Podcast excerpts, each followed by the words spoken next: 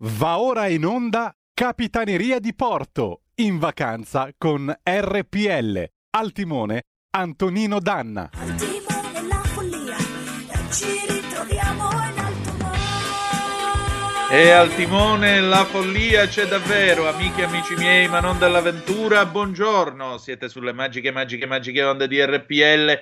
Questa è Capitaneria di Porto, io sono Antonino Danna e naturalmente cominciamo la nostra navigazione estiva che ci porterà di mare in mare fino al 3 settembre, quando poi chiuderemo queste vacanze insieme a voi 0266203529 se volete essere dei nostri per telefono oppure naturalmente potete usare il 346 642 7756 se volete partecipare con noi eh, attraverso la zappa o WhatsApp che dir si voglia. Naturalmente cominciamo subito la nostra trasmissione. Io spero siate in spiaggia o sotto magari qualche eh, bell'albero eh, di, di, di, di pino, di abete in montagna o perché no, magari vi state ritemprando dalle fatiche in campagna. Qui oggi il tempo fa schifo. Mi dispiace contraddire eh, Moira Romano quando dice che negli studi di RPL c'è sempre il sole.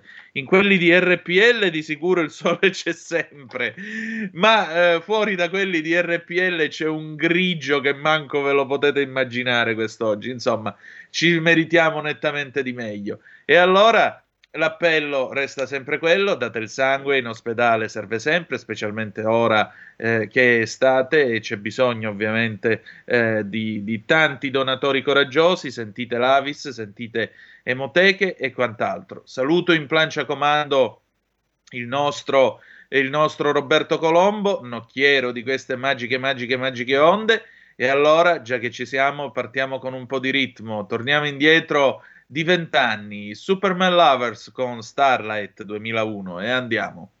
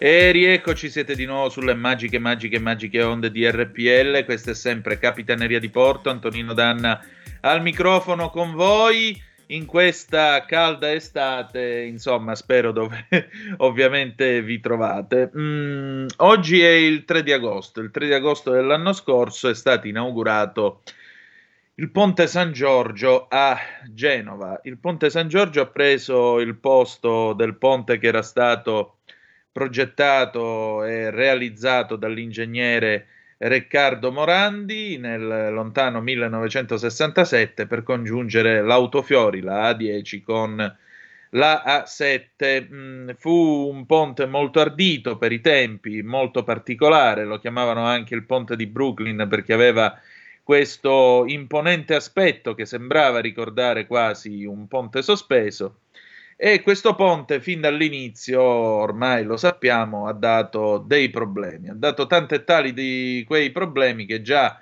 verso la metà degli anni 70 il, l'ingegner Morandi aveva ricordato, aveva suggerito tutta una serie di interventi per preservare la struttura. Nel 1981 aveva anche steso un memorandum nel quale aveva sottolineato come la vita utile di questo ponte sarebbe stata massimo 50 anni e poi sarebbe venuto giù all'improvviso se non ci fosse stata adeguata manutenzione, almeno così mi pare di ricordare, e naturalmente l'ingegnere che i calcoli li sapeva fare, a differenza di quello che poi è stato detto di lui tra insulti e vari modi e varie, mh, e varie esperienze ed esperti, perché poi sono diventati tutti ingegneri eh, esperti di costruzioni, di ponti, gallerie e quant'altro quando il Morandi è venuto giù. In realtà l'ingegnere i calcoli li aveva fatti bene, il ponte è durato quanto è durato, ha subito tutta una serie eh, di, di, di ammaloramenti che poi sono sfociati nel crollo nel 2018. Il 3 agosto dell'anno scorso, con il famoso modello Genova, io non voglio parlare delle polemiche che fece Conte quando disse che avrebbe tolto subito la licenza ai, eh, ai Benetton, non voglio parlare dell'inchiesta che è in corso, anche perché ne abbiamo parlato con Marco Menduni in una delle ultime puntate di Zoom, Marco Menduni, caporedattore del secolo XIX di Genova. Voglio solo concentrarmi su questo nuovo ponte che mi sembra un segno di speranza. Sapete che è stato eh, progettato da eh, Renzo Piano e in particolare il nuovo ponte si chiama San Giorgio, appunto, eh, come la bandiera dei genovesi, bandiera che abbiamo scoperto poi all'europeo, hanno ceduto con un eh, canone d'affitto agli inglesi, gli inglesi sono 300 anni che non glielo pagano. Ma detto questo, sì, io l'ho potuto vedere dal vivo quando sono andato giù per eh, l'RPL Raid per andare a incontrare gli amici del Savonarola. Ci sono passato sotto sia all'andata che al ritorno. Eh, non ho ritenuto fosse opportuno scattare fotografie specialmente da aggiungere alla, alla raccolta di fotografie, all'album che abbiamo pubblicato sulla pagina Facebook della radio, andatela a vedere, RPL la tua radio. Tra l'altro oggi pomeriggio andrò a prendere le fotografie analogiche che ho scattato con la reflex, quindi Vedremo che cosa è venuto fuori e che cosa i rullini hanno restituito di questa notte di pesca. All'improvviso, mentre venivo giù dalla strada statale dei Giovi, me lo sono visto spuntare di davanti questo ponte. È stato un momento solenne. Sì, solenne. Io arrivavo con questa, con questa, con questa Vespa, insomma, voglio dire, col Vespone, figuratevi e mi sono trovato nel traffico di Genova. A un certo punto davanti a me si è stagliato in alto questo nuovo ponte disegnato da Renzo Piano. Sapete che l'ha concepito come la chiglia di una nave, eh, come lo scafo di una nave. La parte di sotto bella lucida e il cemento ancora eh, con quel bel colore grigio chiaro di quando è nuovo nuovo, di quando si è, eh, diciamo così, è stato gettato da poco e tu vedi proprio l'imponenza di un'opera del genere e pensi anche al ponte che l'ha preceduto, a quanto è stato imponente, importante e soprattutto a quelle 43 vittime innocenti che avevano commesso soltanto l'errore di vivere le loro vite e di andare chi verso le proprie vacanze, chi verso una giornata di lavoro. Pensate mm, a quel, eh, a quel signore, a quell'autista eh, di quel camion eh, refrigerato, ve lo ricordate, quel camion verde che si è fermato proprio a 50 centimetri dal, dal troncone, dal vuoto del, del ponte ed è rimasto col motore in moto per quasi tre giorni su quel ponte prima che eh, andassero a rimuoverlo. Immaginate trovarvi la strada che cade davanti a voi e poi c'è il nulla e voi frenate, tutta la vita che passa davanti. E poi però, e poi però ti salvi, perché cosa? Per 50 centimetri, forse anche meno.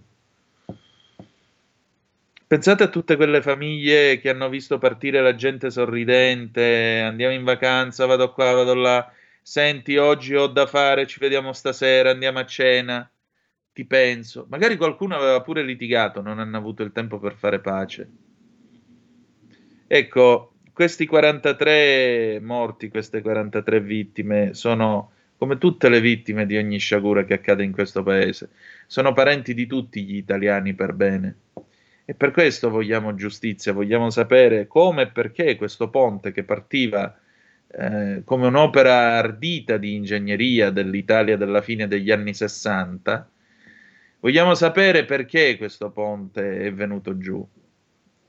E vogliamo, vogliamo evitare, io non voglio ora parlare di altri discorsi, valutazioni politiche, di, di chi non voleva la costruzione della Gronda Nord a Genova, eccetera, eccetera, eccetera. Non parliamo di queste cose.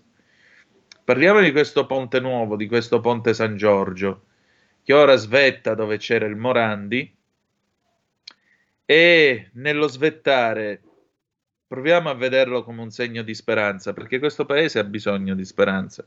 Proviamo a vederlo come segno di speranza, come segno che le cose potranno andare un po' meglio, ma anche come segno di ricordo, perché 43 morti non possono restare dimenticati così, perché tanto quello che è stato è stato, chi ha avuto ha avuto avuto, chi ha dato ha dato ha dato, scurdammo ciò passata, sim Napoli paesa. No, non funziona così.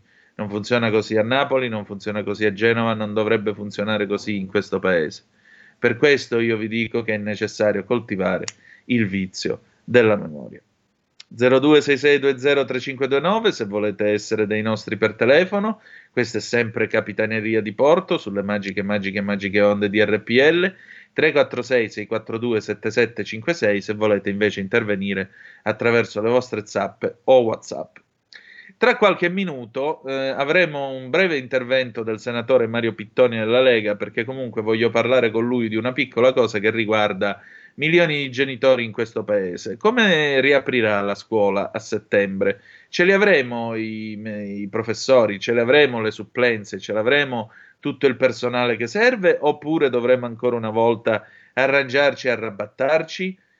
Questo è uno dei grandi temi che naturalmente per il momento sono un po' spariti dal radar eh, dal radar dell'attenzione pubblica, eppure è importante perché senza una scuola adeguata non, non possiamo crescere. Se non abbiamo la scuola pensiamo male, impariamo male, viviamo male e pensiamo ulteriormente male. Prima però di arrivare a questo punto, la puntata di oggi di Capitaneria di Porto è giocata anche sul tema della nostalgia. Avete visto nel, nel promo che abbiamo postato sulla pagina Facebook della radio un apparecchio che molti di voi hanno utilizzato. Lo hanno utilizzato in campeggio, dai bar, lo hanno utilizzato probabilmente a militare dalla caserma, lo hanno utilizzato dentro ospedali, stazioni, aeroporti ed è L'UPUI urbano più interurbano è stato il primo telefono a gettoni moderno che è stato impiantato in Italia a partire dal 1968. Ve lo ricordate? Era quel cassone di colore grigio che stava ovviamente appeso al muro eh, dentro i bar, dentro i locali pubblici, dentro le cabine telefoniche, quando ancora dentro le cabine si trovavano gli elenchi telefonici, che poi la gente cominciò a fregarsi eh, e aspettava di funzionare per mettere le persone in contatto dalla strada. Con che cosa? Con una cosa che molti di voi si ricorderanno, un disco di ottone che aveva due scanalature da un lato e una scanalatura sull'altra col disegno di un telefono. Era il mitico gettone telefonico. Ebbene sì.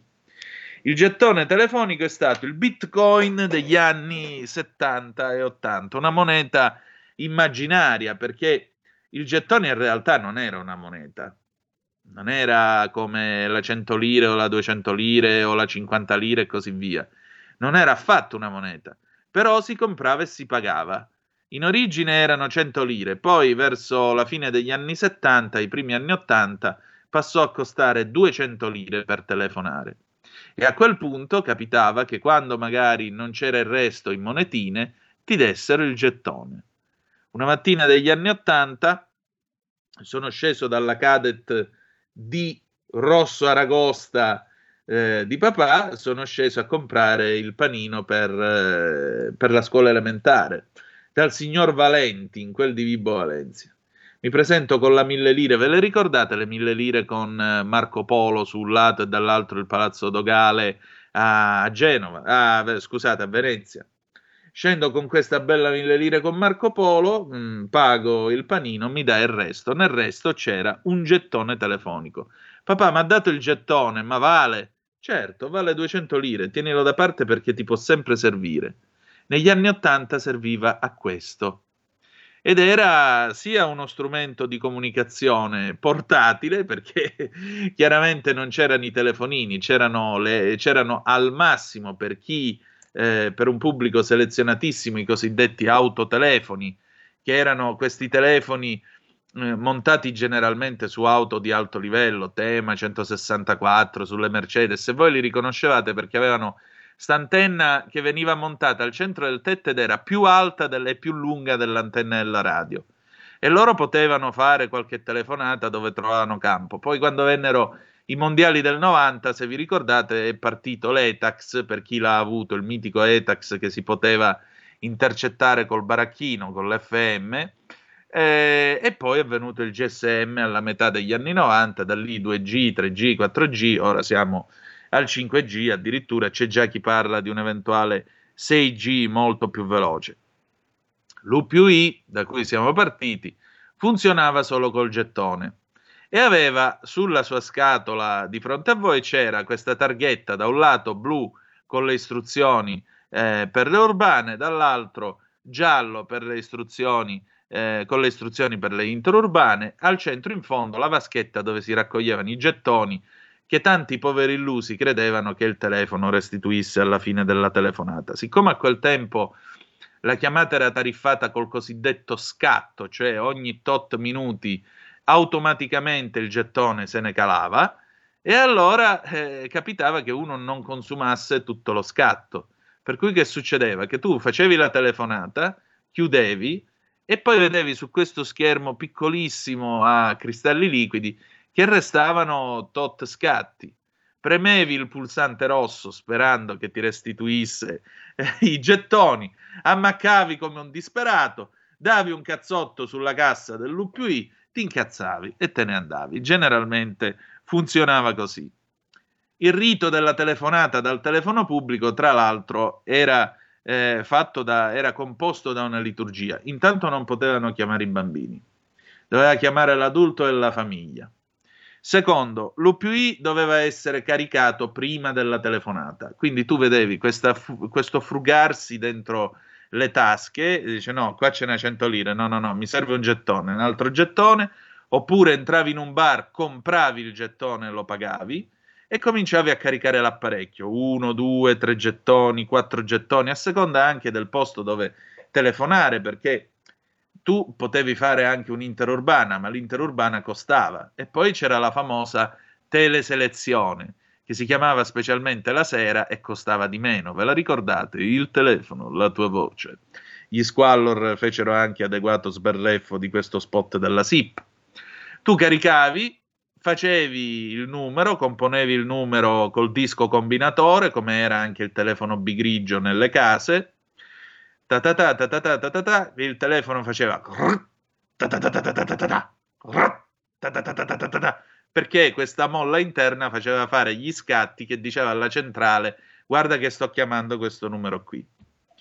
Dopodiché tu, tu, quando il mal capitato dall'altro lato rispondeva, tu avevi appena il tempo di dire pro, perché immediatamente l'UPI caricava tutti i gettoni e quindi tatan, tatan, tatan, tatan, tatan, tatan, secondo quanti erano, che rumoreggiavano e interrompevano la chiamata e poi dicevi to e finalmente potevi parlare. Potevi parlare a mano a mano che tu parlavi, sentivi clac ogni volta che un gettone andava sempre più giù nelle visceri di questo strano apparecchio. Clac, un'altra telefonata, un altro scatto che se ne andava. Clac, fino a quando non sentivi beep, che voleva dire la fine della telefonata. Basta, non ce n'era più. Avevamo dato. E che cosa si diceva da quel telefono? Beh, erano tante le cose che si potevano dire. Uno poteva chiamare la fidanzata, dribblando il filtro di eventuali parenti, fratelli e così via, se aveva culo. Oppure uno poteva chiamare i nonni dal campeggio, che cosa avete fatto oggi, come state, che cosa combinate, eccetera, eccetera. Oppure uno poteva chiamare a casa, poteva dire guardate che poteva chiamare dalla centrale, per esempio sono qua alla stazione centrale di Milano, vedi che ora piglio l'espresso, domattina alle nove e mezza sono alla Mezzia, vienimi a pigliare. E però poi se durante la notte il treno veniva inghiottito da un poltergeist e faceva quattro ore di ritardo, il disgraziato che veniva giù alla Mezia col 128 ad aspettarti doveva farsi quattro ore di attesa perché tu non eri assolutamente in grado di comunicare con nessuno, era come se tu fossi in un buco nero perché senza telefonini chi potevi avvertire ancora? Nessuno. E quindi poi quando ci si incontrava alla stazione scene da Titanic e così via. Tutto questo grazie a quell'oggetto attaccato al muro chiamato U più I, che poi ha avuto tutti i fratelli, eh, quello che prendeva le monete, poi il rotor, quello grigio negli anni 90, che diffuse la moda delle schede telefoniche. Chi di voi ha ancora la collezione delle schede telefoniche? Fatemelo sapere. A tra poco.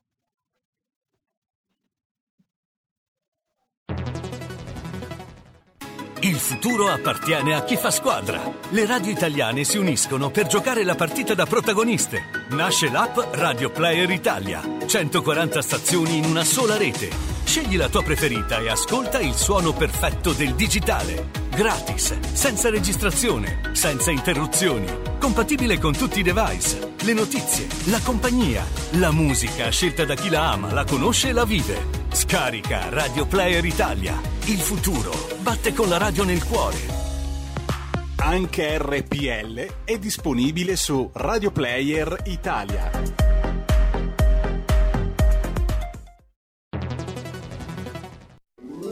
Stai ascoltando RPL. la tua voce libera, senza filtri né censura. La tua radio.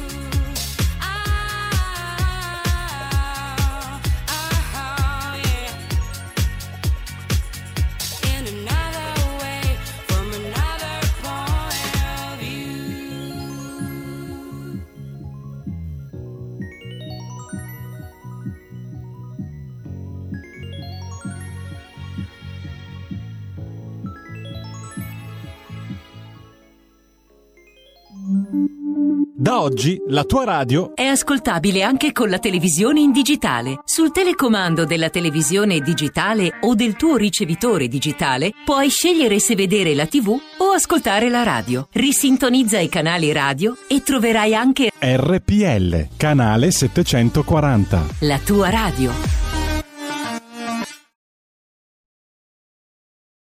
E rieccoci, siete di nuovo sulle magiche, magiche, magiche onde di RPL. Questa è Capitaneria di Porto, al timone Antonino Danna insieme con voi. Avete ascoltato dal 2003 eh, i DB Boulevard con Point of View a cantare la bravissima Muni. Allora, io ho evocato il telefono a gettone, il mitico U più I, e abbiamo una telefonata, mi dice il buon Roberto. La prendiamo subito. Pronto chi è là?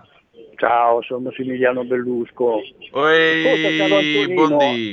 ascolta, a proposito del telefono a gettoni, no? Mm. questo telefono, oltre a tutte le nostre pene d'amore che ci hanno permesso di sviluppare, però Ecco, serviva tanto anche a qualcheduno che sicuro di non essere intercettato telefonava ai parenti delle vittime rapite per chiedere Sì. i riscatti. Ti ricordi? Eh? sì, se- serviva qua. anche ai brigatisti, e- Eh, però eh, quelli eh, lo facevano a due Eh, passi dal posto eh, d'ascolto eh, della eh, polizia eh, alla stazione esatto, Termini, come ha esatto, scritto esatto, Sciascia. es- Esatto. Poi ascolta, c'ho un groppo in gola, mi lasci permettere di tirarlo fuori? Mi Vai. permetti? Allora, sto parlando del signor Malagò, presidente Mm. del CONI, che a parte il fatto dovrebbe dire chi l'ha eletto e chi l'ha messo lì, perché con l'esternazione che ha fatto lui l'altro giorno sullo Ius Soli per, i- per- per gli atleti, no? molto probabilmente Mm. deve ringraziare qualcheduno della nostra sinistra italiana che l'ha messo lì a fare il burattino, perché lui di tutte le medaglie che le nostre, eh, i nostri grandi atleti, le nostre grandi atlete vanno a conquistare, non c'entra un fico secco, c'entrano le federazioni, c'entrano gli allenatori e c'entrano gli atleti. Ora siccome lui porta avanti, vorrei anche ricordargli che purtroppo, che purtroppo tutti gli atleti ai quali lui avrebbe voluto dare lo Ius Soli, no? Non hanno vinto un cavolo alle nostre Olimpiadi, perché il signor Jacobs non aveva bisogno dello Ius Soli, è già italiano. Invece gli altri, tipo quella ragazza di colore torinese che ha denunciato i leghisti che gli avevano tirato l'uovo in faccia, che invece non erano Sì. leghisti, erano tre imbecilli, no? Forse molto probabilmente se avesse mangiato più uova, invece di essere arrivata ultima nel lancio del disco, ma- magari avrebbe fatto un risultato migliore. Ti saluto. Va bene, grazie. Io personalmente credo che quando un atleta, indipendentemente dalla sua nazionalità d'origine, si sacrifica per eh, un altro paese e cerca di illustrarlo nello sport, così come quando ci si arruola nelle forze armate di una determinata nazione e le si giura fedeltà, secondo me è meritevole di prendere la cittadinanza. Ovviamente c'è sempre un percorso di integrazione alla base, però ripeto, se mh, penso a Fiona May, Fiona May secondo voi non è più che meritevole della cittadinanza italiana? Eh, certo non è nata in Italia, ma io davanti a Fiona May tanto di cappello e tanto di rispetto per le pagine di sport immense che ha scritto. Quindi, come vedete, è un discorso che credo sia un po' estremista, anzi, di Fiona May ce ne vorrebbero anche molte altre a illustrare la patria come dice, eh, come dice la Costituzione, insieme a tutti gli altri atleti, perché la questione non è il colore della pelle. L'unico razzismo possibile è tra persone per bene e persone che per bene non sono, indipendentemente da lingua, razza, sesso, religione, opinioni personali, condizioni personali e sociali. E adesso diamo spazio a un nostro eh, graditissimo ospite, è il senatore Mario Pittoni, capo del Dipartimento Scuola della Lega. Senatore, buongiorno. Buongiorno a voi. Senatore, io so che lei viaggia con l'orologio appresso che le corre, per cui le ruberò pochissimo tempo. Dopodiché, Manzoni, porta pazienza un attimo che ti riprendiamo. Eh, senatore, allora, a settembre che cosa ci troviamo davanti per i nostri figli a scuola? Ce li danno gli insegnanti o no? Eh, il rischio appunto è di non trovare gli insegnanti. Ecco, che bella Perché- notizia. Ci spiega perché? Ma, eh, io già a marzo dell'anno scorso eravamo tra l'altro in diretta televisiva presenti in Senato sia io che l'allora ministro Azzolina, hanno presentato il progetto per iniziare l'anno scolastico che si è appena chiuso, cioè il 2020-2021, con tutti gli insegnanti titolari in cattedra, cosa che non avviene ormai da otto anni. E eravamo in, in stato d'emergenza, era fondamentale che i ragazzi potessero contare non su supplenti che cambiano continuamente, ma sui loro insegnanti titolari, quelli che ti accompagnano dal primo all'ultimo giorno di scuola, e il ministro Azzolina, l'allora ministro Azzolina, non ha preso in considerazione il progetto che tra l'altro poi ho depositato come disegno di legge numero 1920, eh, depositato il 6 agosto eh, dell'anno scorso in Senato. Mm. L'ho riproposto nei primi mesi di quest'anno al nuovo ministro, al ministro eh, Bianchi, perché era un progetto attuabile almeno quest'anno, non si è voluto fare l'anno scorso, va bene cerchiamo di portarlo avanti almeno quest'anno e il progetto era già praticamente pronto sotto forma di decreto che andava a risolvere tutta una serie di criticità della scuola italiana dopo anni di nulla, e se non che qualcuno del Movimento 5 Stelle eh, ha posto dei veti, il risultato non c'è stato nessun decreto scuola, ci sono stati solo due articoli, numero 58 e 59, nel decreto sostegni bis, che c'entrava poco o nulla con la scuola perché sostanzialmente distribuiva risorse a cittadini in difficoltà e rischiamo appunto a questo punto a settembre di ritrovarci con molte classi senza gli insegnanti. Insomma, cioè, questi qui anziché preoccuparsi dei nostri figli danno soldi a tutti. Eh, scusi, non ho sentito. Insomma, eh, per tradurla in termini più banali, anziché occuparsi di, eh, di, dare istruzione ai nostri figli, preferiscono dare sussidi a tutti. Eh, ecco, sì. sì. No, Posso dire vergogna, i, senatore? I sussidi, I sussidi, in questa cosa anche ci stavano, per carità, sono, eh, ci sono tante le persone in difficoltà, lo erano già da prima, ma in particolare adesso con con la pandemia, però almeno eh, visto che c'era la possibilità di garantire una partenza in efficienza del sistema scolastico, mi fa rabbia che anche quest'anno invece si parta con delle difficoltà che si poteva assolutamente evitare. Certo. Per colpa di veti di alcune forze politiche che hanno una visione molto ideologica della scuola purtroppo, mentre almeno in questa fase sarebbe importante puntare soprattutto sul buon senso. Certo. Senatore, senta, io le pongo un'ultima domanda e la ringrazio per la sua cortesia e per la sua disponibilità. Eh, ma quest'anno, per quanto riguarda la questione Covid e quant'altro, ci ritroveremo i figli in DAD sul più bello oppure dovrebbero riuscire a fare lezione a finestre aperte ma senza banchi girevoli e quant'altro? Ma l'impegno a parole è di garantire eh, lezioni in presenza per tutti. Poi bisogna vedere se si riesce a farlo, perché tante cose che avevamo chiesto, tipo ad esempio un investimento adeguato sui sistemi di areazione, il ricambio dell'aria, che sono quelli che consentono ad esempio i viaggi in aereo. In aereo si viaggia, siamo anche tutti attaccati, non ci sono distanziamenti, però sembra che non crei problemi particolari perché c'è un ricambio dell'aria praticamente ogni tre minuti. Certo. Per quanto riguarda le scuole che si è affidate all'apertura delle finestre, che però specie in certe zone del centro-nord dove d'inverno eh, il, il, freddo punge parecchio, eh. francamente non mi sembra la soluzione. Bisognerebbe poter contare sui sistemi di areazione eh, che io avevo chiesto tra l'altro nello scorso mille proroghe, era un investimento che si avvicinava ai 3 miliardi, ma era importante appunto per garantire la, la ripartenza delle lezioni in presenza. L'emendamento è stato bocciato e è arrivato qualche soldo, ma mi pare spiccioli nella fase eh, successiva, cioè cifre molto lontane da quanto serviva per garantire un adeguato ricambio dell'aria, ma non c'è solo questo, tutta una serie di altre operazioni che di fatto non sono state prese eh, in considerazione, eh, per cui si parte praticamente nelle stesse condizioni dell'anno scorso.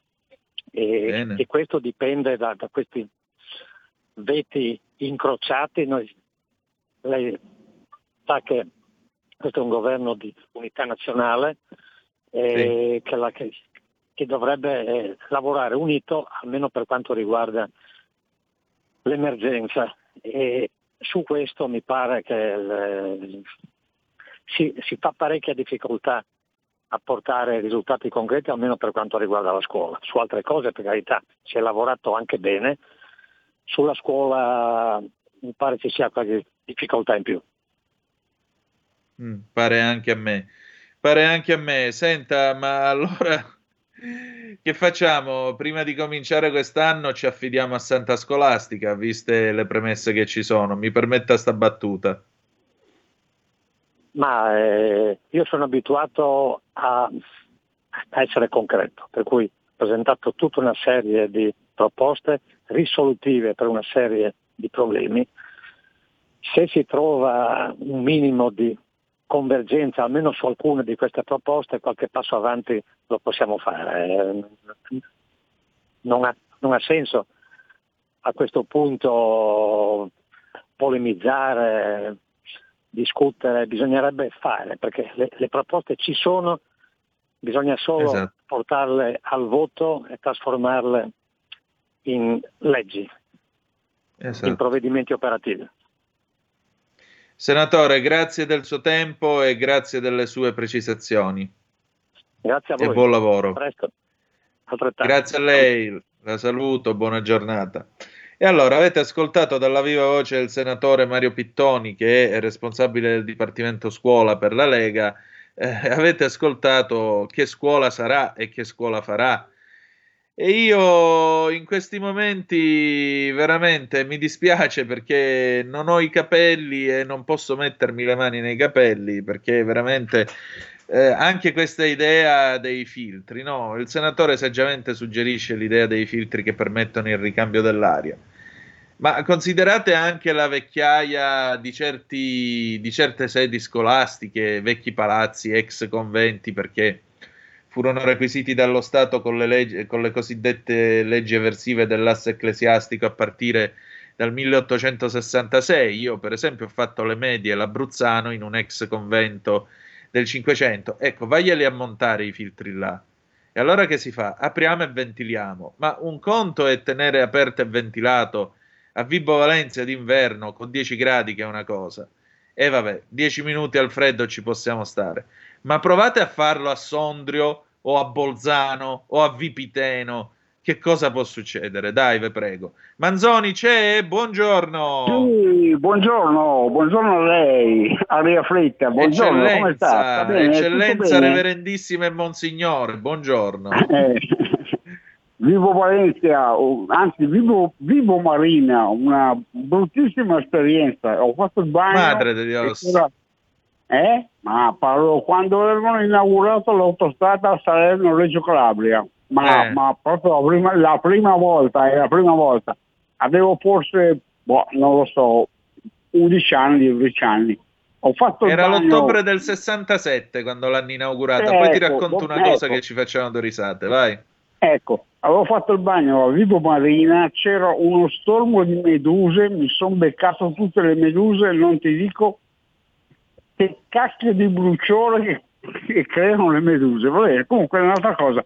Parliamo di telefono. Ecco, ma a proposito, allora, visto che siamo in tema, ma è vero che se uno si becca il morso della medusa, la pipì lo, lo placa? Questo è uno dei tanti rimedi miti da spiaggia che vorremmo confermare oppure sfatare? Fate, fatecelo sapere. Avanti, eh, Manzoni, no, eh, allora, allora, a quei tempi, a quei tempi, e parliamo di mucho años antes, eh, sì. usavano l'ammoniaca. Ecco. Ammoniaca ti, ti, ti, ti, impiastavano di ammoniaca e buonato a secchio.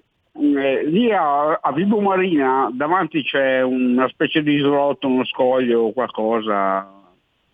E mm. col gommone, quello che guidava il gommone, siamo andati, poi c'era il mare, boom, andato dentro, boom, sotto c'era lo stormo di meduse, ah, beccate tutte, beccate tutte, rosso come un peperone, un bruciore E vabbè, è Madonna, spiga fa spiga però, eh. Eh sì, vabbè, eh, cazzo, ognuno ha le sue. E comunque volevo tornare alla questione del telefono. Eh, ti ricordi le, cab- le cabine telefoniche? Erano, Come erano gialle, avevano, erano colorate di giallo. Sì. E io mi ricordo che eh, andando, quando veniva a prendermi mia madre o, o qualche fattorino commesso del- della ditta che avevamo, veniva a prendermi, io passavo nella cabina telefonica e schiacciavo il bottoncino rosso per vedere se c'era dentro qualche gettone rimasto. E sai, intanto E veniva fuori il gettone 200 lire, veniva fuori 200 lire, cacchio. E con quello, con quello andavo, col gettone 200 lire, andavo all'autoscontro, alle varesine, a giocare con, le- con- con l'autoscontro. Eh, seconda cosa, Gioventù la- depravata. eh, eh? Sì, vabbè, Gioventù depravata. stato- Sì, sono sempre stato un furbacchione. Ma seconda cosa, io mi domando, perché una, per esempio una sera mi ricordo che tornavo da, da Varese verso Milano con un 112 Abarth e Eh. porca miseria avevo bisogno di telefonare, non c'erano i telefoni, non c'erano i cellulari, non c'era una mazza e non si trovava una cabina per poter telefonare, non mi ricordo per quale motivo telefonare per forza a casa, era di notte. Non mi ricordo per quale motivo, non si trovava una cabina. Terza cosa, ricordi che il gettone era stato usato come moneta sostitutiva insieme Sì. ai famosi mini, mini Mini assegni. assegni. Ti ricordi, ti ricordi i mini assegni? 100 Io sono 200 nato lire. dopo, ma li ho studiati Eh, eh. abbastanza, i mini assegni, sì. Eh, eh, allora, a, a quei tempi si girava con gettoni, mini assegni e cose perché la moneta non c'era. Come era sparito, per esempio, un'altra cosa che era sparita dal commercio, che per trovarlo bisognava pagarlo a peso d'oro, era lo zucchero. Lo zucchero era introvabile. Ok, un saluto, va, Ok. ciao. Poi Grazie Manzoni. Eh, mi dispiace per la, tua, eh, per la tua esperienza con le meduse a, a Vibo Marina. Eh, io posso raccontare questo sull'inaugurazione della Salerno-Reggio Calabria. L'autostrada in Calabria risvegliò non poco campanilismo, anche perché erano gli anni in cui, erano gli anni in cui si stava tra l'altro decidendo l'attivazione delle regioni, poi vennero istituite nel 70. E sapete che nel 70, quando vennero proclamati capoluoghi di regione, Reggio Calabria non ottenne questo, questo posto. Venne assegnato a Catanzaro dopo un lungo braccio di ferro. Il sindaco di Reggio Calabria allora tenne un infuocato discorso, da questo nacque la famosa rivolta di Reggio Calabria del 1970, che è stata la prima volta dopo la fine della seconda guerra mondiale in cui si sono rivisti carri armati per le strade di una città italiana. Reggio Calabria addirittura ci fu, io credo di averlo raccontato forse su Italia Oggi, eh, ci fu un quartiere sbarre, sbarre centrali, che si proclamò repubblica niente di meno e fece la secessione dall'Italia. Fece la secessione dall'Italia e cominciò la rivolta dei Boia Chimolla. Pensate che se tu andavi con una macchina targata CZ Catanzaro o peggio ancora CS Cosenza, eh, se la lasciavi a Reggio Calabria in piazza CZ finiva per, eh, per essere vandalizzata, CS lo usavano direttamente come, come barricata contro la polizia e contro l'esercito. E i carri armati molto spesso stavano in mezzo alle strade e qualche volta nei quartieri popolari le donne per sfottoia andavano a stendere i panni sulla canna del cannone e i soldati lasciavano fare. E avvenne anche la prima strage sui treni dopo le bombe del 69, perché nel 70 a Gioia Tauro, molti di voi forse se lo ricorderanno, eh, qualcuno tirò via 50 metri di binario e aspettò l'arrivo della Freccia del Sud che veniva da Villa San Giovanni e andava verso nord. E sto treno 14 vetture che camminava a 140-150 deragliò. Fu la bravura dei, dei macchinisti che riuscirono a tirare la rapida, la frenata d'emergenza in tempo a permettere che il treno, sì, il treno è deragliato, però per fortuna si è fermato in piedi. E questo ha limitato i morti e i feriti, la cosiddetta strage di Gioia Tauro dell'agosto del 1970.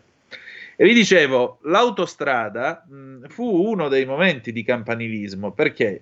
Perché l'autostrada Salerno-Reggio, come molti di voi sapranno, eh, collega Salerno con Reggio Calabria, due città di mare, passando per Cosenza, quindi in mezzo alle montagne. Questo tracciato venne scelto, si dice, su pressione dell'allora onnipotente ministro socialista dei lavori pubblici Giacomo Mancini. E questo Giacomo Mancini che era di Cosenza e questo naturalmente accese la questione campanilistica.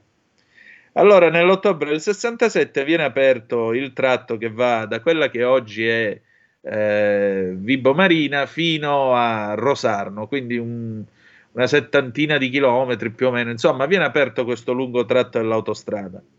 Mancini arriva da Cosenza, scortato con la stradale su questa bellissima berlina ministeriale eh, esce la macchina all'uscita di Vibo, Valencia, di Vibo Marina, che allora si chiamava Biviangitola, eh, tutto c'è il palco, l'inaugurazione, la banda, tipo Fantozzi quando c'è la turbonave, no, uguale.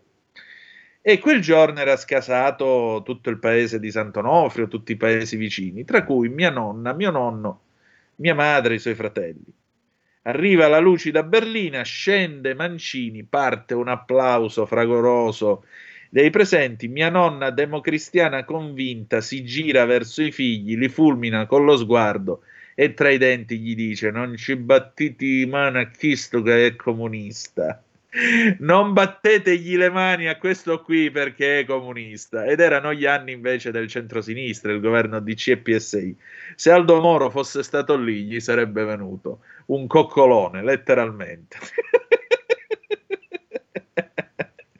L'irriverenza e lo sberleffo contro il potere. Poi, vabbè, l'autostrada Salerno-Reggio è stata comunque una grande opera di tecnologia per gli anni 60. Pensate il ponte Sfalassà, il ponte di Bagnara, che è il ponte ad arco portale spingente più alto al mondo, oppure il ponte Italia, che fino al 2006 era il ponte più alto d'Europa, 251 metri eh, sotto di sé, figuratevi che, che, che, che, roba. Voi quando la mattina passate sul Ponte Italia, sotto c'è la gola del fiume Lao e il ponte buca le nuvole. Voi siete mai riusciti a camminare in auto sopra le nuvole?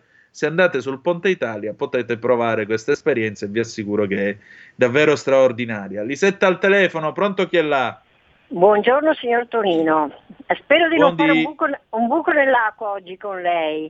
Bo, volevo, di, volevo, dirle questo, è tutt'altro argomento. Io... Eh vabbè, ma qua è, ormai è tema libero qua alla capitaneria, ecco, non è Zoom. Che, quindi... che siamo in piena estate. Allora, signor Tonino, mm. aiuti dello Stato per le casalinghe, ok? Sì è un argomento un po' diverso. Allora, possibile, signor Tonino, che nessuno riesca a capire che la famiglia è sempre a carico di una mamma casalinga? Questo non percepisce nulla e per Condivido. lavorare ed essere ecco, un minimo indipendente deve per forza trascurare i figli e i genitori, dico io, magari anziani, affidandoli a babysitter e badanti. La donna casalinga, mm. signor Tonino, secondo me dovrebbe essere gratificata e retribuita con una piccola cifra, non un assegno per i bambini che inevitabilmente finisce nello stipendio del padre, ma direttamente a lei in questo modo potrebbe sentirsi economicamente indipendente dal marito, evitando discussioni e problemi che minano la coppia stessa. Inoltre, e termino, potrebbe dedicarsi più facilmente alla famiglia, sarebbe più invogliata ad avere figli e ad occuparsene personalmente, con meno sensi di colpa per lei e meno stress per tutta la famiglia. Tutto qua, la saluto, arrivederci e buona giornata. Arrivederci Lisetta, guardi, lei dice come sempre delle cose condivisibili, anche perché la tutela della dignità della donna passa soprattutto per questo e non eh, per dire ministra o ministro. Parliamo di cose concrete, parliamo di dignità della donna, parliamo di scelte della donna che devono essere tutelate e assistite da parte dello Stato. Sono d'accordo con lei. Allora, adesso andiamo in pausa, ci ritroviamo per eh, qui referendum con Ingrid Bisa da Treviso. Eh, state con noi, torniamo tra poco, o se preferite ve lo dico alla Letterman, we'll be right back. A tra poco.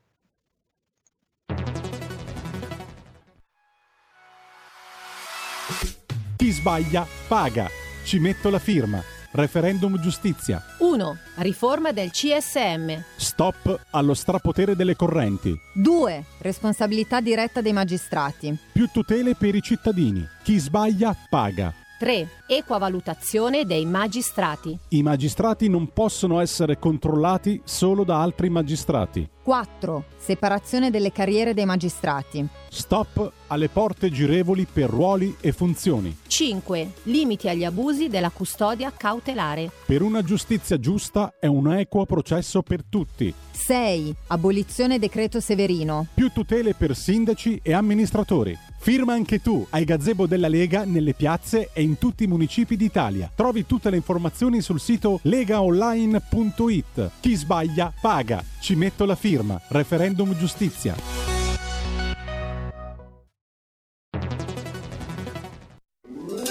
Stai ascoltando RPL. la tua voce libera, senza filtri né censura. La tua radio.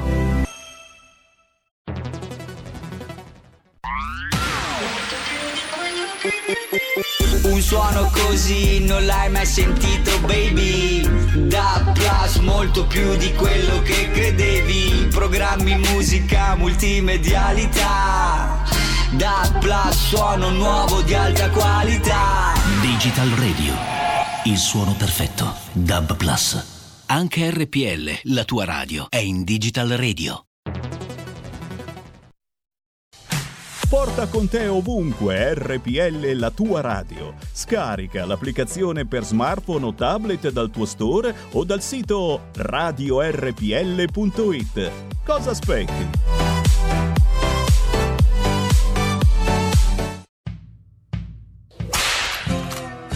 Gringo, entra nel saloon di RPL tutte le domeniche a partire dalle 22. Country and Folk Club con RPL. La tua radio. In quanti ti promettono trasparenza, ma alla fine ti ritrovi sempre con il bollino rosso e non puoi dire quello che pensi. RPL. La tua radio. Non ha filtri né censure. Ascolta la gente e parla come la gente.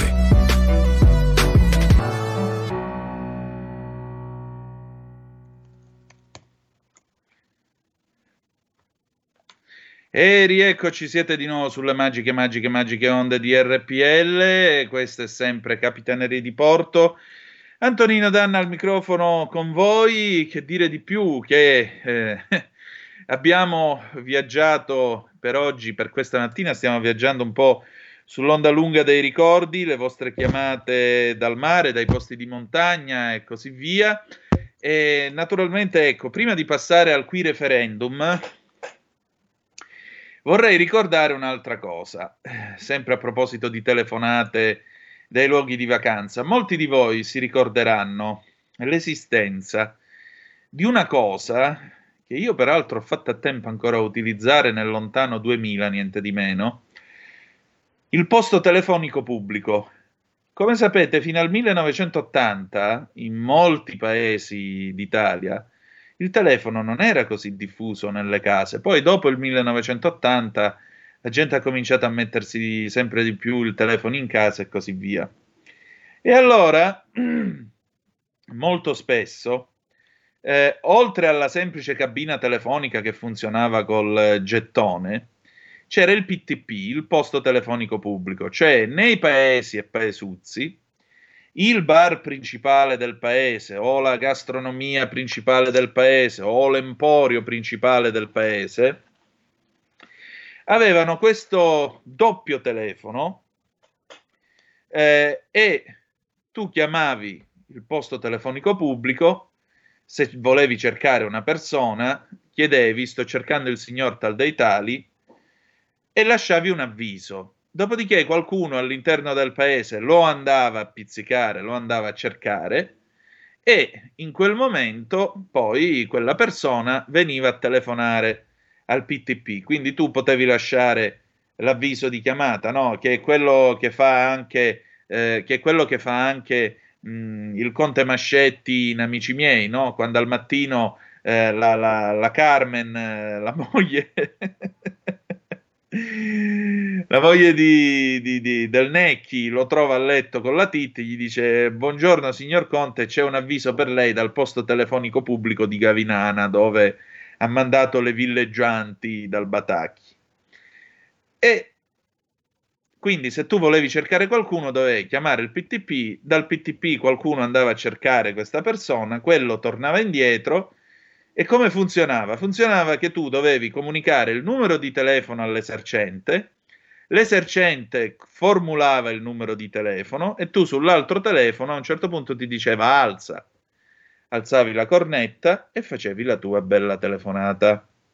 Quando avevi finito chiudevi, accanto al telefono dell'esercente nel PTP c'era il contascatti, il mitico contascatti che ufficialmente non ha mai avuto valore legittimo se tu ce l'avevi in casa e Beppe Grillo su questo ci ha allestito spettacoli su spettacoli se ve ne ricordate. Mentre invece dentro al PTP il contascatti valore ne aveva e ogni scatto era 200 lire, per cui alla fine il barista o l'esercente, quello che era, contava il numero di scatti e ti diceva te sono 600 lire, scatto incluso. Pagavi e avevi fatto la tua telefonata. Abbiamo un'ascoltatrice in linea, pronto chi è là? Anna, una botta di gioventù. Mi dal 65 ho lavorato ai telefoni di Stato. Quando oh, signora, lei è stata una centralinista? Certo. Sì, cara, per oh, 35 quindi lei, anni. Ecco, vi presentiamo l'antenata, no, l'antenata no perché è irrispettoso. Vi, No, vi perché- presentiamo chi ha preceduto la teleselezione, la centralinista. Ma Io sono onorato di parlare le- con lei, signora. Come si chiama, scusi? le- con i jack che entravano nei buchi, logicamente. Erano Eh. dei centraloni più che dei centralini. Era una roba incredibile, no, poi era bello. Chiamavano, eh, non riuscivi a farti dire da dove chiamassero, eh. Eh, anche il PTP, come dice, Sì. eh, quello che fungevano da PTP. Non ti dicevano assolutamente e il nome no, non te lo do. Mi ricordo. No, comunque guarda, è una botta, guarda, ho dei ricordi tutto sommato bellissimi. Ma Signora, qual è stata la comunicazione più curiosa che ha passato quando faceva centralino? Beh, tanti, eh. Eh, No, la più forte erano i trimestrali che arrivavano e ti scrivevano Francia con la G, Frangia. E poi invece di tre Vaseleghe, che è una città di Padova, tre Valle Secche. Poi, no, ma guarda, c'erano di quelle cose. No, poi era forte perché c'erano quelli che venivano al PTP anche qui a Milano che chiamavano o le carceri o che cosa. Io ero lì a prendere il tram, c'era sempre questa signora che io sentivo urlare Centralino, mi chiamava Centralino. Certo. Guarda, ehm, era, era una roba bellissima. Poi dopo no, ci siamo evoluti perché siamo, sono finito all'internazionale. Però era Il più 170. simpatico di qua.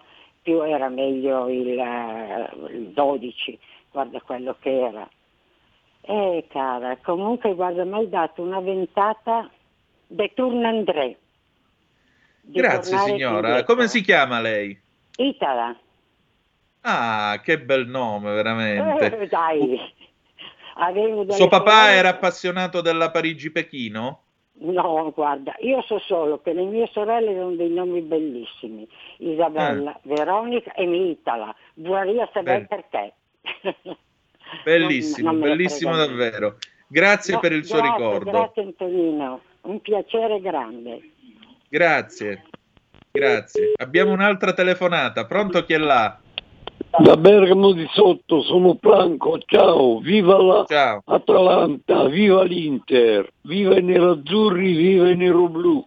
E forza Vibonese, già che ci siamo. Dica. eh, camminare sopra le nuvole senza l'aereo, ecco, si può.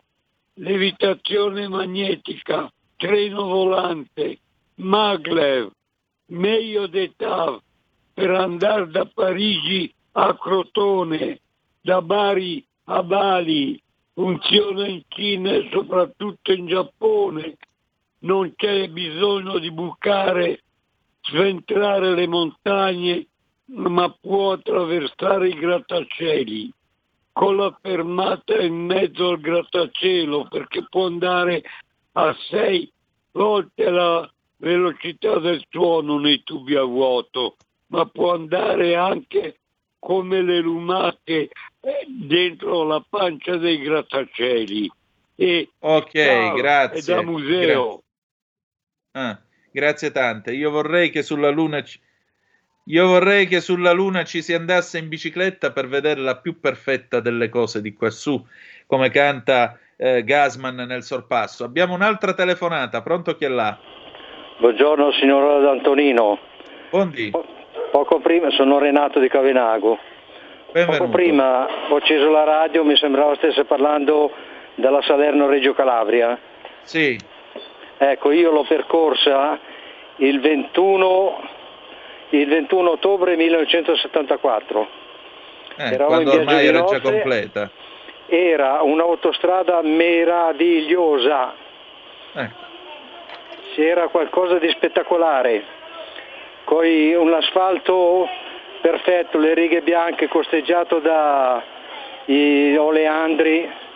Sono uscito per andare, non mi ricordo più, no, l'uscita non me la ricordo più, però siamo andati a Caporizzuto una settimana in viaggio di nozze Allora alla Mezia è uscito, o a Sibari. e non mi ricordo più. Però eravamo in macchina, eravamo in macchina, non in moto. Sì, Io, io sono un motociclista e mi sembra che anche lei sia un amante della fotografia. Sì. Ecco, io degli anni 70-80 ho tutte le ammiraglie delle, delle migliori marche. Canon F1, Nikon F2, Topcon Super DM, Rolleiflex, Miranda. Guardi, io per, eh, per, eh, questione di cuore pratica e basta. Tanto il nome lo possiamo fare perché la fabbrica non esiste più. Sì, sì, sì. La pratica poi- con le lenti Zeiss, parliamone, Eh? parliamone. No, le Carl poi- Zeiss Iena. Dopo, dopo aver fatto tra diapositive e fotografie più di, più di 20.000 ne ho qui, ah, quando vado in giro per essere sicuro di, di finire il rullo uso una super Iconta del 1934 Magnifico, complimenti. con la- che fa il formato 6x9 e Eh, poi con una mascherina 120 li conta, sì. Sì, con una mascherina riduce il formato a 4,5x6, in modo Sì. invece di 8 foto ne faccio 16. Sì, appunto. No, io invece ho la Lubitel, la 166B, e con quella a 12 basta. Però sto imparando a usarla, la biottica, sto imparando. No, non è io- facile da focheggiare, le dico la verità, però... No, ma io ho, ho una, una Rolleiflex eh, col eh, Tessar eh, 3.5, Tanto di cappello al Tessar e 53. alla Rolleiflex. La Rolleiflex quella lì, no, no, eh, quella lì è quella che adesso che quando ci sono le gare i fotografi Sì. fanno mille scatti per, ogni- per una foto, quando a Monza Von Trips ha perso la testa e la testa rotolava nel casco, le foto le hanno fatte con la Rolleiflex. Eh, eh. Comunque io vorrei proporle una cosa. Dica. Le, le- le lascio il mio numero di telefono E lo lasci lei- in regia, sì. E lei lo- mi può contattare così la invito a casa mia a vedere cosa ho qua. Cavolo, grazie. E intanto le do anche un segnale acustico. Nel documentario che abbiamo fatto sul Savonarola, durante la cala delle reti e durante la pesca, a un certo punto sentirete tutta una serie di tac, tac, tac. Ecco, quella è la pratica mentre io scattavo le foto e contemporaneamente registravo. Sentite il rumore dell'otturatore e poi la molla che fa avanzare il rullino per preparare la macchina al- allo scatto successivo. Quindi, come vedete, abbiamo fatto una cosa analogica il più possibile. L'unica cosa digitale era il registratore con cui abbiamo registrato le voci e i rumori del Savonarola. Grazie. E il numero di telefono lo lascio qui. alla regia, ora come va fuori onda lo dice il regista perché naturalmente darlo qua che ci ascolta tutta l'Italia non mi pare il caso. Va bene? A posto. Eh, Roberto, prenditi tu il numero per favore, prendi tu la telefonata che così poi me la passi. Eh, vedete, l'onda lunga dei ricordi ci sta portando. Permettete, io mi sono emozionato quando ha chiamato la signora Itala, la centralinista, perché eh, io l'ho sentito raccontare il fatto che bisognava chiamare il centralino. Mio papà, per esempio, eh, mio prozio, che era pittore, mio prozio Giuseppe Valenti in quel di Bagheria, che era stato nella bottega dei fratelli Ducato, che facevano i carretti, un bel giorno gli portarono il figlio dell'agrimensore e gli dissero questo è il figlio del cavaliere Guttuso, insegnagli a dipingere. Quel bambino si chiamava Renato, tanto per chiarirci. E mio prozio Giuseppe faceva lo spedizioniere della Danzas, aveva questo ufficio nella stazione di Bagheria, dove c'era? Niente di meno, raccontava mio papà quando era bambino, quindi vi stiamo parlando del 48-50 più o meno, c'era il telefono a muro, quello che tu stacchi la cornetta e te la metti all'orecchio e parli nel, in quella specie di tromba, no? che è il microfono, e lui raccontava che per chiamare il centralino dovevi dare tre giri di manetta al telefono a muro, poi alzavi e sentivi il centralino dall'altro lato, quindi l'equivalente è la signora Itala che eh, ti avrebbe chiesto il numero di telefono da chiamare, quindi poi dicevi voglio il numero di Palermo o il numero di Catania, Messina, Milano, a seconda di dove andava la spedizione, perché da Bagheria partivano i carri anche verso la Germania, i treni verso la Germania con eh, i limoni, perché era il tempo degli, degli agrumeti di Bagheria, ora è rimasto molto poco, ma vi posso garantire il profumo di quei limoni, specie di quelli verdi, è qualcosa che ti porta via l'anima. Altre due telefonate, Marco da Mantova, buongiorno. Ciao Antonino, io sono mostruosamente fuori tema, ma ho pensato, Vabbè, prima, che, prima- prima che tu vada in ferie, di darti, se possibile, tre consigli musicali per questi giorni, Prego. se non li hai già messi in onda, se non li hai già Dai. messi in cantiere. Tre pezzi del disco degli anni 70, due su tre Dai. comunque. Cerrone con Supernature, Eh, Patrick Coley con Technological World, aspetta, Technological World, sì. oppure Baciotti con Blackjack.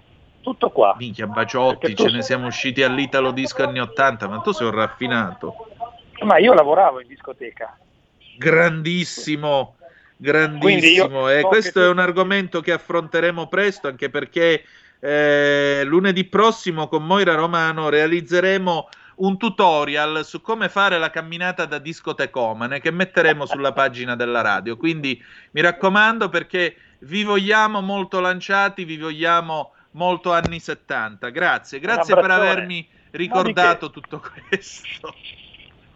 Un abbraccione, ciao. A te, altre due telefonate, pronto chi è là? Pronto c'è Andrea da Torino. Ui, buongiorno. Buongiorno, buongiorno. Allora io volevo soffermarmi un attimo sull'aspetto tecnologico di, di- di quelle cose che abbiamo detto. Cioè, un, telefono come quello eh, I, I più U, eh, no, U più I, che riusciva a fare tutte queste cose qua semplicemente eh, con dispositivi elettromeccanici, con Esatto, relè bobina e niente più. Cioè, eh, adesso è semplice, prendi il microcontrollore, lo programmi e tanti saluti. Ma allora fare tutto, tutto sto, sto- sto discorso, il conteggio dei gettoni, l'impulso per farne cadere uno e non due, e cose di questo tipo, cioè, era una cosa impressionante, cosa? Semplicemente con tecnologie puramente analogiche e puramente elettromeccaniche riuscissero a fare a, a far funzionare sta roba. Sì, ed erano la cosa- tecnologie fatte in Italia, tra l'altro, che davano Tra lavoro agli italiani. Ma la cosa Precisa pure ancora più impressionante, tra l'altro io eh, ho l'ufficio qua di fianco a neanche 300 metri dal, eh, da, dal- da quello che una volta si chiamava l'OXELT, Centro Studi e Laboratori Telecomunicazioni, quello Sì. in pratica il, il centro ricerche della SIP. E, e- e la cosa più impressionante è che esiste ancora la filodiffusione. Cioè, Se Esatto. io volessi e ho ancora una vecchia linea analogica, io posso ancora abbonarmi alla filodiffusione, cioè la, la radio via cavo. È una cosa impressionante che questa tecnologia sia rimasta indenne e immutata dagli anni, penso, 40-50 a, Dal 58 in Italia. Come? Dal 58, la filodiffusione è partita ecco. il 58 in Italia. Esatto, e, e, e, e, ho capito come funzionava solo quando al Politecnico ho frequentato il corso di radiotecnica, quando c'era un certo professor Ermanno Nano, oramai, oramai passato a miglior vita, che è anche quello che ha, che ha implementato il televideo, che è anche quello che aveva fatto eh, il trasmettitore eh, sulla collina di Torino per mandare in onde corte sui 5 MHz il segnale di tempo e frequenza campione del Galileo Ferraris. E Meraviglia. Eh, finalmente ho capito, quando ero al Politecnico, come funzionava la filodiffusione, come potessero starci sei canali audio sul, filo del, sul doppino telefonico. Certo. Prova che adesso, adesso, fa ridere perché ti, ti, entrano in casa con un giga in fibra ottica e buonanotte. No? Sì, però la filodiffusione è ancora una tecnologia molto robusta e molto capace, solo che se tu chiami il 187 o cerchi nel sito della Telecom eh, non c'è, non se ne parla più affatto di filodiffusione, anche no, se appunto la Telecom ancora Rai, nei capoluoghi diffonde il segnale, come no? Punto it o qualcosa del genere. Come come? Farlo. Dimmi. Niente, non si sente più. Ok. Sì. Eh, allora, possiamo mandare un attimo la sigla di qui referendum, eh, Roberto, per favore?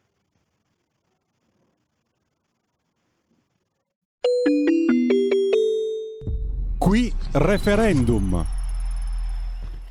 Allora, noi oggi avremmo dovuto avere con noi Ingrid Bisa per eh, Treviso, ma eh, ahimè non le è possibile perché mi aveva detto tra l'altro che poteva andare eh, a votare in aula, quindi eh, faccio io. Vi ricordo che ci sono i banchetti in tutta Italia eh, per i sei quesiti, i sei referendum che sono stati promossi dalla Lega insieme al Partito Radicale. Vi ricordo il sito referendumgiustiziagiusta.it e vi segnalo che i sei quesiti sono riforma del CSM, responsabilità diretta dei magistrati, equa valutazione dei magistrati, separazione delle carriere dei magistrati sulla base della distinzione tra funzioni giudicanti e requirenti, limiti agli abusi della custodia cautelare, abolizione del decreto Severino. Informatevi su referendumgiustiziagiusta.it, scoprirete tutta la questione eh, e leggerete in modo più approfondito gli effetti del vostro sì o del vostro no al referendum. Soprattutto andate a firmare ai gazebo eh, e naturalmente una volta raggiunte le, 5, le 500.000 firme sarà possibile poi procedere con tutta mh, la, eh, con tutto il procedimento, scusate se mi ripeto così, per l'indizione e la celebrazione di questi sei referendum. Mi raccomando, è un argomento dal quale dipende lo stesso futuro del nostro paese. Tra l'altro sapete che ieri notte si è votata la riforma Cartabia, quindi facciamo ulteriori passi in avanti in tema di giustizia. Sigla. Qui referendum.